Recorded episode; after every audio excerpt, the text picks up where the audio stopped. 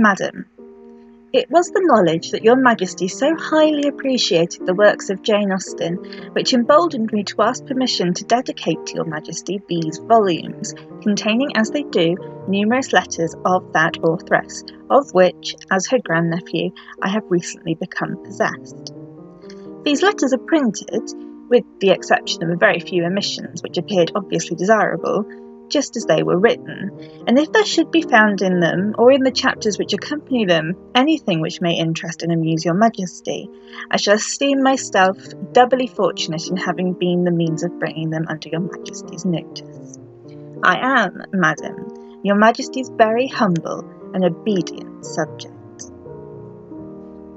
So, even Queen Victoria herself was curious as to what Jane had to say in her private life. A lot of the information that we get about Jane Austen comes from the letters that she wrote to her sister and to the rest of her family while she was alive. When Jane died, these letters were given to her sister Cassandra, and as we've seen, they came into the possession of her grandnephew, who then compiled them into a book, which he then published to the public. The purpose of A Word from Our Sponsor is to record these letters for everyone to use. Not everybody has access to the books of Jane's letters, and I thought it would be nice if I could record them for people to listen to for free at any time that they like.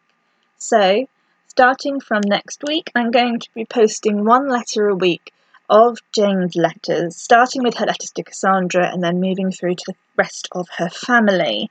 And hopefully, you'll get an insight into the life of Jane Austen, in addition to the other podcasts that I do on the regular show. The letters I'm reading do come from that book by her grandnephew, which thankfully is now in the public domain in Britain, so I am free to record them for my lovely listeners.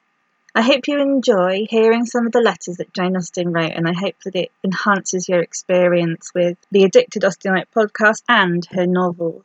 So, I hope to see you in a week's time when the Addicted Austenite, a word from our sponsor, goes online.